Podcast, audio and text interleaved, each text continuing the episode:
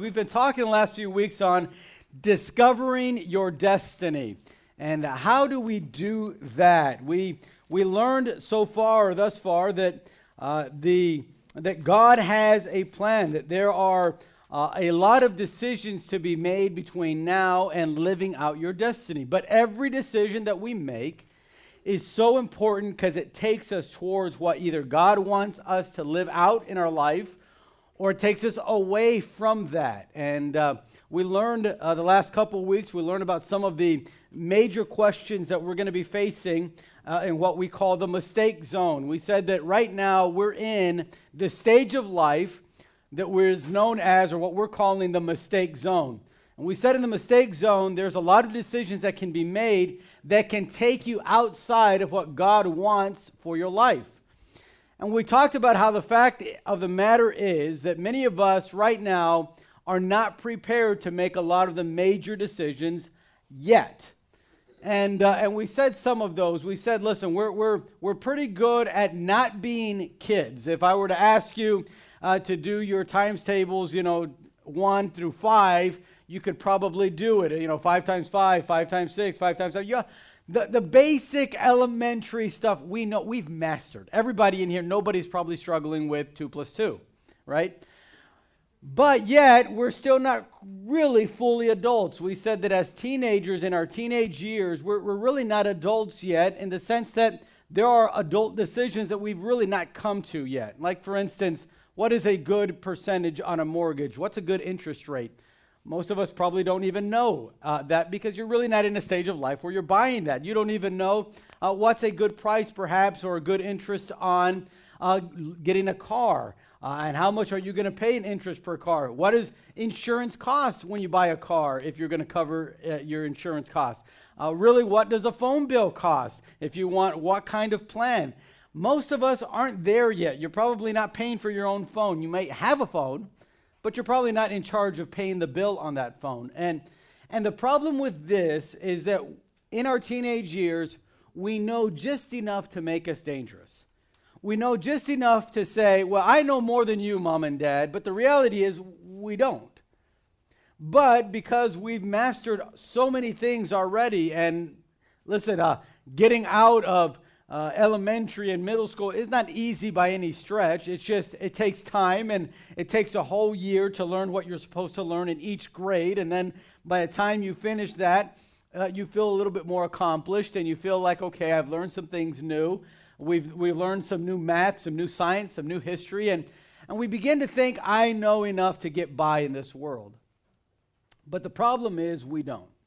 And in the mistake zone, if you have a mentality that says, I already know it all, mom and dad, you're not with the times, you just don't understand me.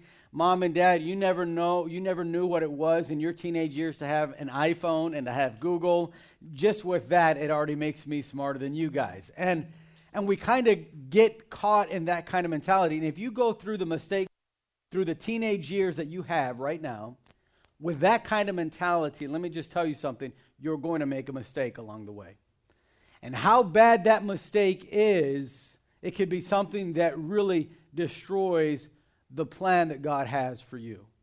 It can be something that brings about consequences for the rest of your life.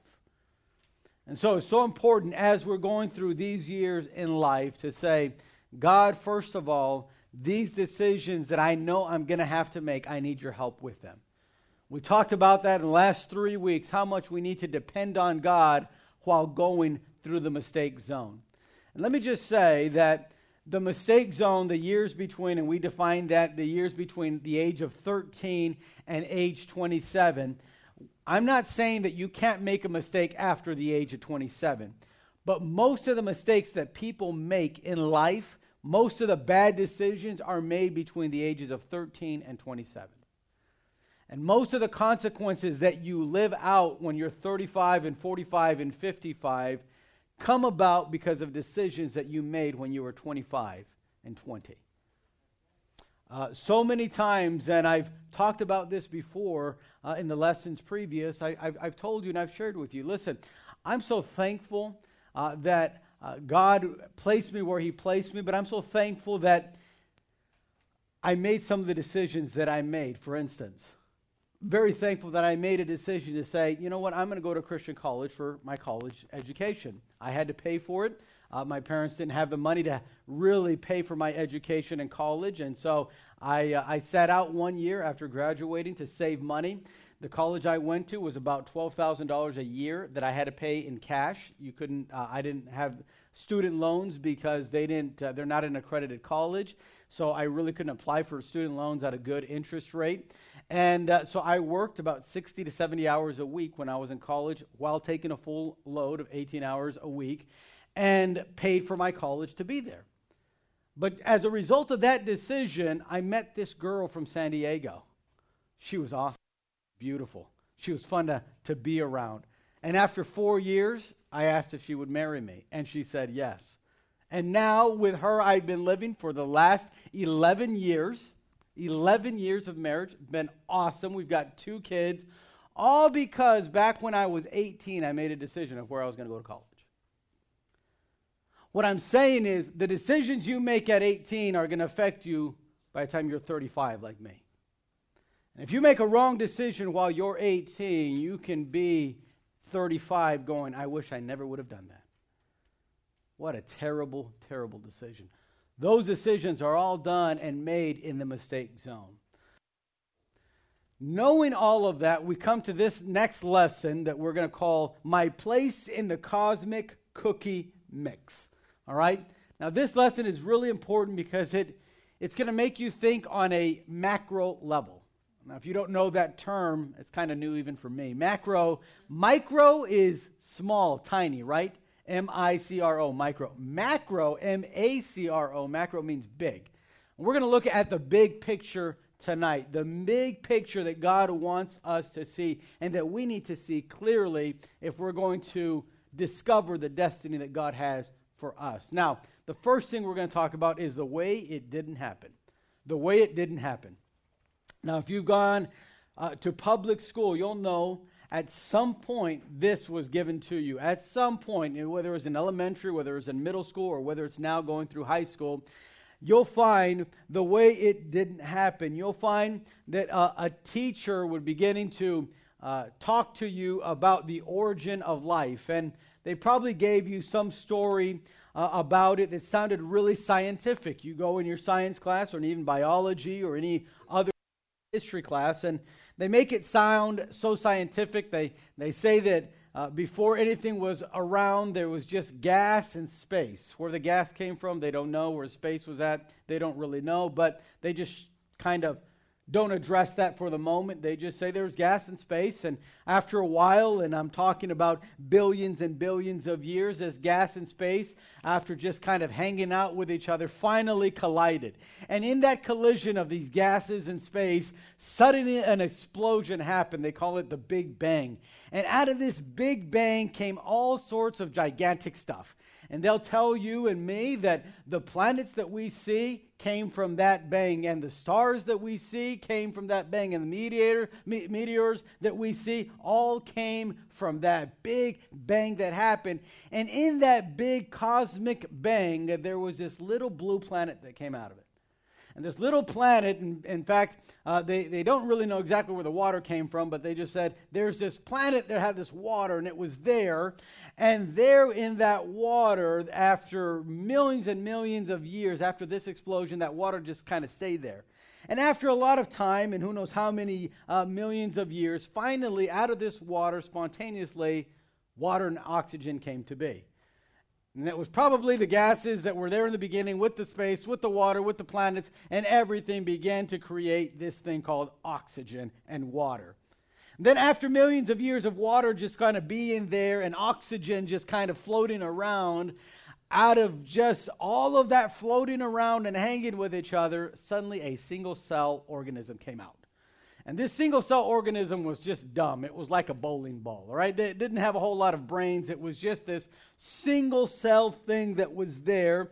And uh, after millions and billions of years of this little single cell just kind of hanging out, it began to to just say, you know what, I need to, I need to make more of myself. And so it started to reproduce more single cell organisms. And after many years, suddenly there was lots of single cell organisms. Where they came from, well, from the oxygen and the water and the combination of the space and everything coming together in this big, you know, just galactic soup. And then after that, after a, a, a while, uh, then these uh, single cell organisms began to uh, evolve into microorganisms. And suddenly, biology came to life. And suddenly, all these microorganisms came that were a little bit more complex. They weren't just single cell organisms. They began to make themselves to be uh, a little bit more complex as microorganisms. And of course, for millions of years, they started floating around. And after a while, one of these microorganisms said, Listen, I'm tired of floating around, and I don't know about all this oxygen and air and, and, and all of these gases and all these single cell uh, organisms. I, I'm tired of hanging out with them. I'm going to get out and I'm just going to start kind of evolving. And so they get out, and, and, uh, and this little organism just kind of gets out from where it was and decides, you know what, I need some fins. If I'm going to be in this water and I want to walk around and run around, I need some fins and, and I need a tail. And suddenly it started doing that.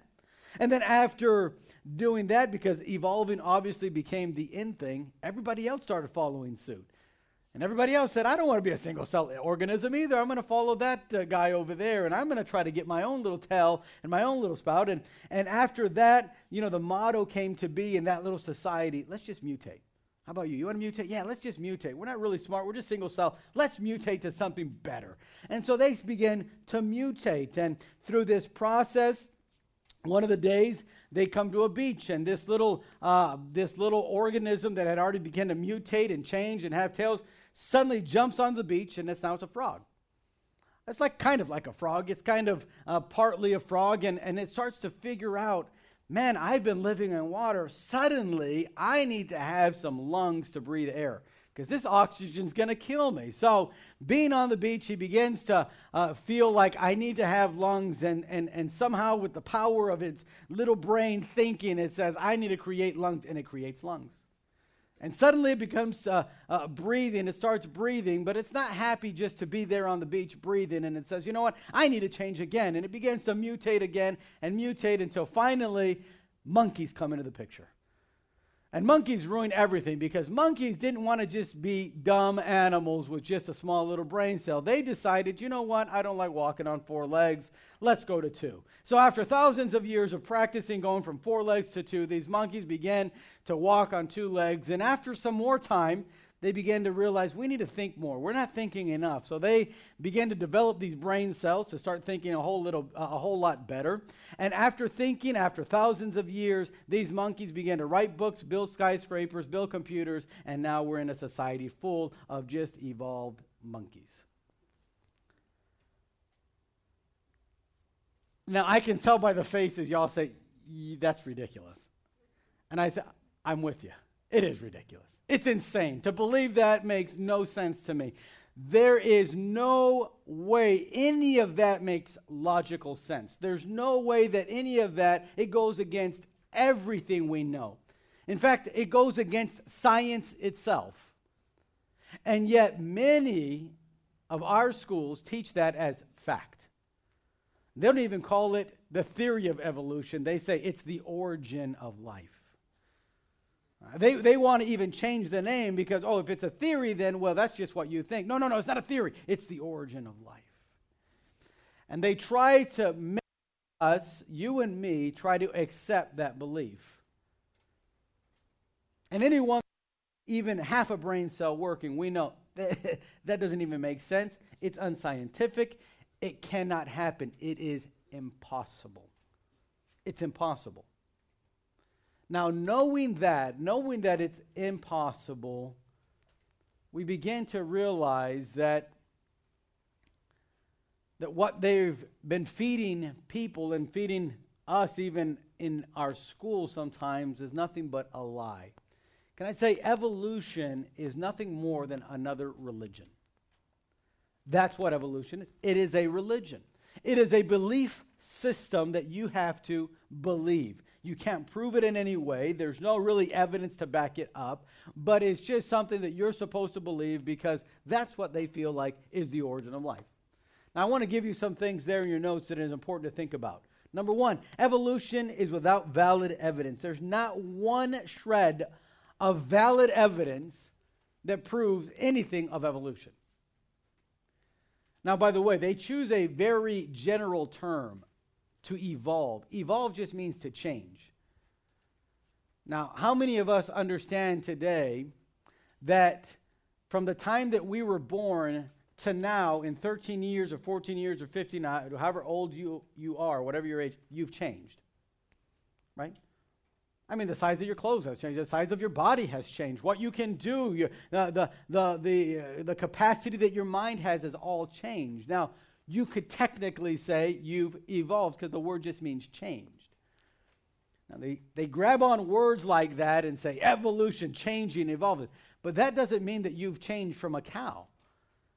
Now, you're not a baby anymore, but you're still human. There's no evidence whatsoever that we've been able to change species, that a frog can become a snake at any point. That's why it's known as the missing link. You heard that term, I'm sure. Many evolutionary scientists want to say, well, we're, we're looking for that missing link, but there's, there's evidence that there is a missing link. they can't provide any evidence for it, but they have to have that to try to even start to give a defense for their theory. But they can't. There's not one shred of evidence. The universe shows careful, deliberate, intelligent design. No evidence shows animals crossing species and producing fertile offspring. None. Listen, you can get a, a, a, thousand, you can get a million fish, and there's more than a million fish in our ocean. You can get a million fish, take them out of the ocean, and put them on the beach. And let me tell you, not one of them will survive. Not one of them will be saying, oh, you know what? I'm just going to grow some lungs now. I need lungs. Let me tell you, all million of them would die like that. It's just a matter of time before they can't breathe because they need to be in the water and they'll die. They can't evolve. They can't change that way. They don't have the power to do that. I'm simply saying uh, this evening that evolution has no shred of evidence for it. The universe, you can tell, it has a design. You know, the scientists even tell us today if our Earth was a little bit further from the sun, we'd freeze to death. And if it was just a little bit closer to the sun, we'd burn to death.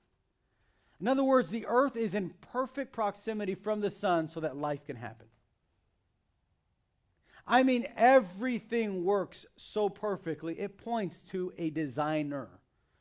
Uh, if I were to uh, tell you that this book right here uh, was a watch 100 days ago, You'd be like, no, it wasn't. And if I told you, no, but you don't understand, I put the watch in a microwave and I put two minutes on it. And then after two minutes, I took it out and then I put it again for four minutes. And then I took it out and I put it again for 10 minutes. And after the third time in 10 minutes, this book came out. It was crazy. You'd look at me and say, You're insane. You're crazy. there's no way. that the evidence doesn't back that up. That just doesn't work that way. Right? So when you think about this theory of evolution, notice that there's no design to it. Uh, uh, the, the, the, the theory of evolution kind of says, well, everything's kind of an accident.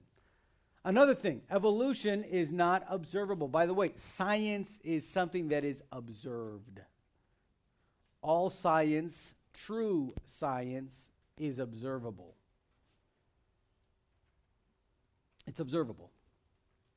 You got to be able to see it. History, science, and archaeology all support the biblical account of creation. I love it that they can't tell you where the gas started and the space came from, but the Bible can. You know, the Bible doesn't avoid questions like that. Evolution does. Evolution says, well, we don't know exactly how it happened, but here's what we can best gather from what we can see. And then They'll try to avoid something like, well, water. Well, water, water was, was, was there, and it, it formed. But water was there. But where did the water come from? Well, they can't tell you that, but yet the Bible does. When you ask the Bible, where did water come from? The Bible says, in the beginning, God created. So where did space come from? The Bible answers that in the beginning, God created. Where did the gases come from? The Bible answers that in the beginning, God created. What we see in our universe didn't just come from some big bang, it came from the mouth of God. God created it. Now, you say, why is this important? and, and let me give you a couple more things real quick there in your notes. Evolution is a religion of blind faith. Crea- creation is a religion of intelligent faith. All we're simply saying is there's got to be a designer. If there's a design, somebody designed it. The car that we drive, somebody designed it. Um, the, the clothes that we wear, someone designed it. Anything like that has precision, anything that moves with a purpose, you know, has a designer. You look at our universe and you look at the creation around us, you can tell there's a designer. There's, there's purpose to it. Now you might ask, what? What does this matter? What does it matter? You might say, why? Well, that's the second point there in your notes, the way it really happened and why it matters. You might, you might be wondering, um, Brother Jeremy, you, you've talked about evolution in other lessons. Why are we going over this? We, we know this. We get it. Yes, God created the heavens and the earth. God is the creator. We, we know that. We believe that. Why is this so important? Let me tell you why it is important and what evolution does. Because we might think evolution is just a harmless theory. Sometimes we have this idea, well, I don't believe it, but if somebody wants to believe it, let them believe it. It's not a big deal but it is a big deal. It is a big deal because of the effects that it has on us as people. The effects that it has on us as people. Now, first of all, there in your notes, let's get some things straight. Number one, God created everything.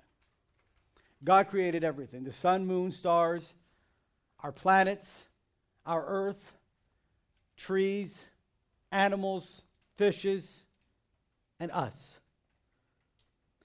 Because God created everything, that means God has an eternal purpose for everything. 2 Timothy 1 9 says this Who hath saved us and called us with an holy calling, not according to our works, but according to his own purpose and grace, which was given us in Christ Jesus before the world began. So here's why it's important if God created everything, then God created you and me. And if God created you and me, that's because He has a purpose for it. Just like the artist that draws a paint or that paints a painting or that sketches some, a drawing or that sculpts a sculpture of a statue, that designer has a purpose for what he's doing. He has a purpose for that statue. Usually, we try to honor great inventors or we try to honor great players. In fact, um, you know, uh, after a, a, a big uh, person, a star, has made a great impact, uh, they'll do this.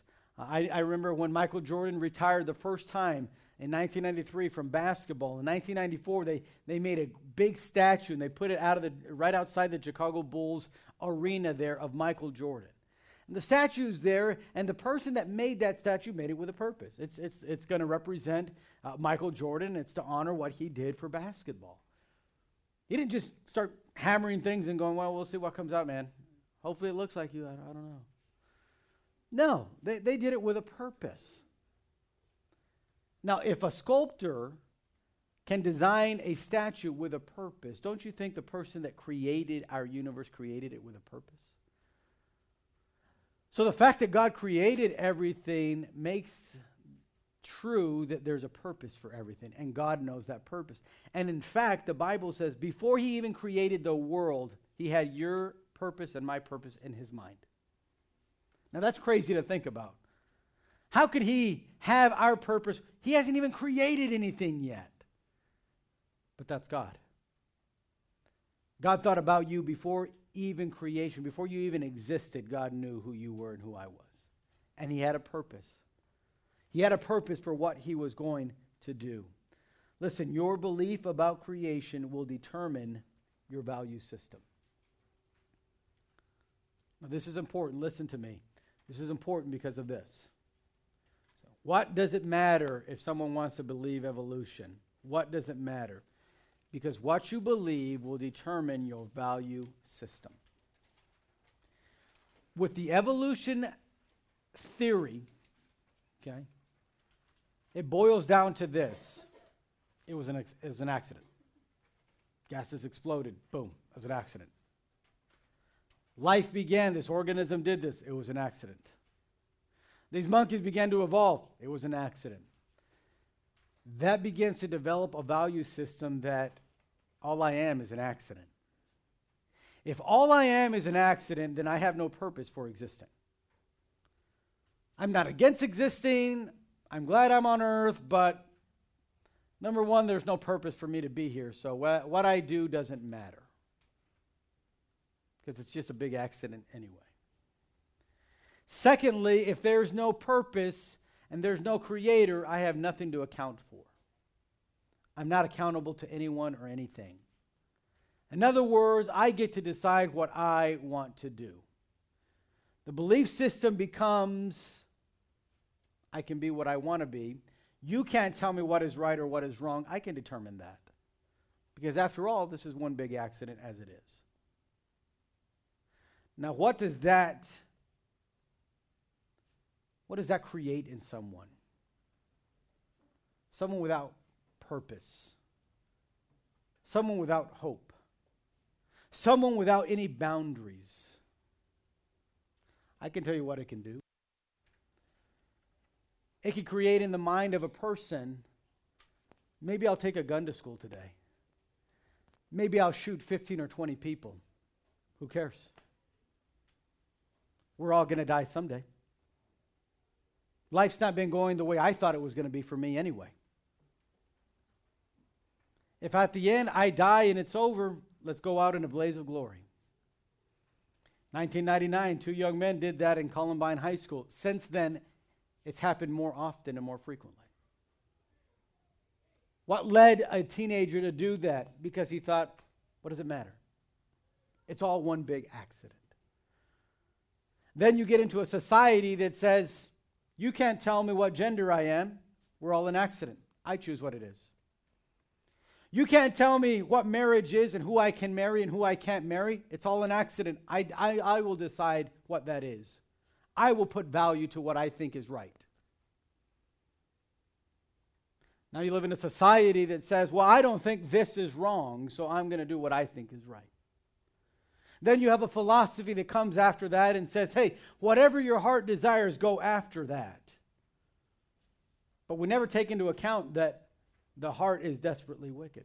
We don't take into account that the heart can deceive us. In fact, the Bible says in our hearts is where we have bitterness and anger. That's where murderers come from. It's in the heart. So, following your heart, let me tell you, it's a bad idea. Don't follow your heart. That's the worst thing you can do. Let me tell you, every murderer that's been on this planet followed their heart.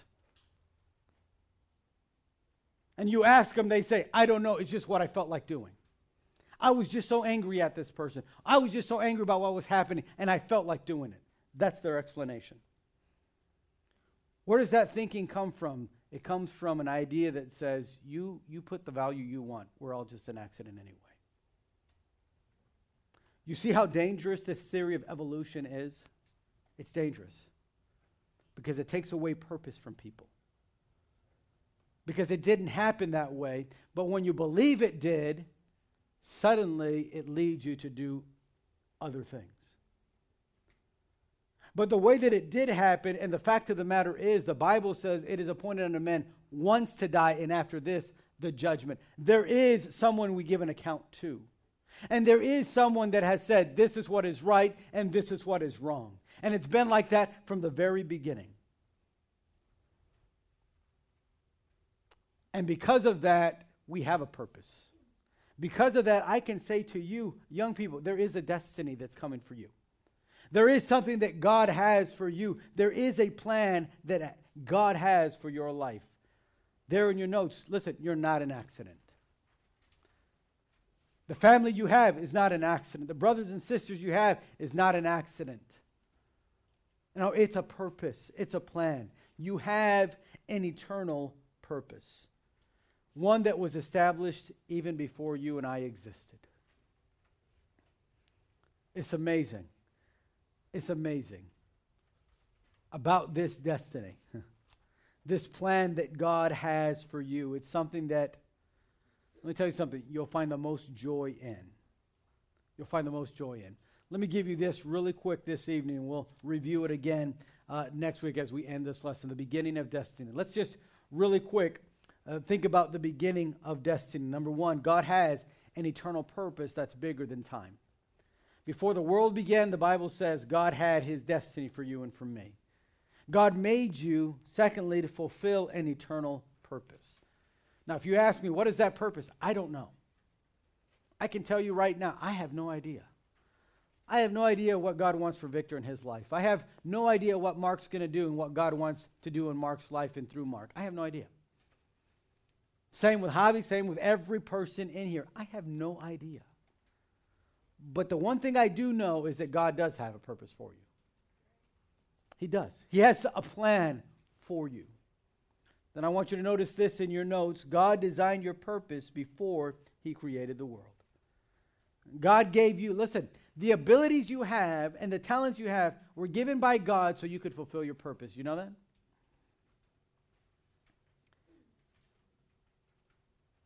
I'll talk more about that in a second, but let me tell you something. God gave it to you with a purpose. Sometimes we think, it's because I've worked so hard. That's why I'm so good at, at band. And maybe, listen, I'm not saying that you shouldn't work hard, and I'm not saying that, uh, that if you just pick up an instrument, uh, you don't have to practice and you'll be good. No. But you know the talent that God gave you to be good at that instrument was for a purpose? Some of you like to play sports like I do. You know your athletic ability, not everybody has it. But why did God give it to you and not to that other person? Because He's got a plan for you. Because there's something that you're supposed to fulfill that someone else cannot do, that you're uniquely qualified for. And God did that before the world even began, before you and I were even created.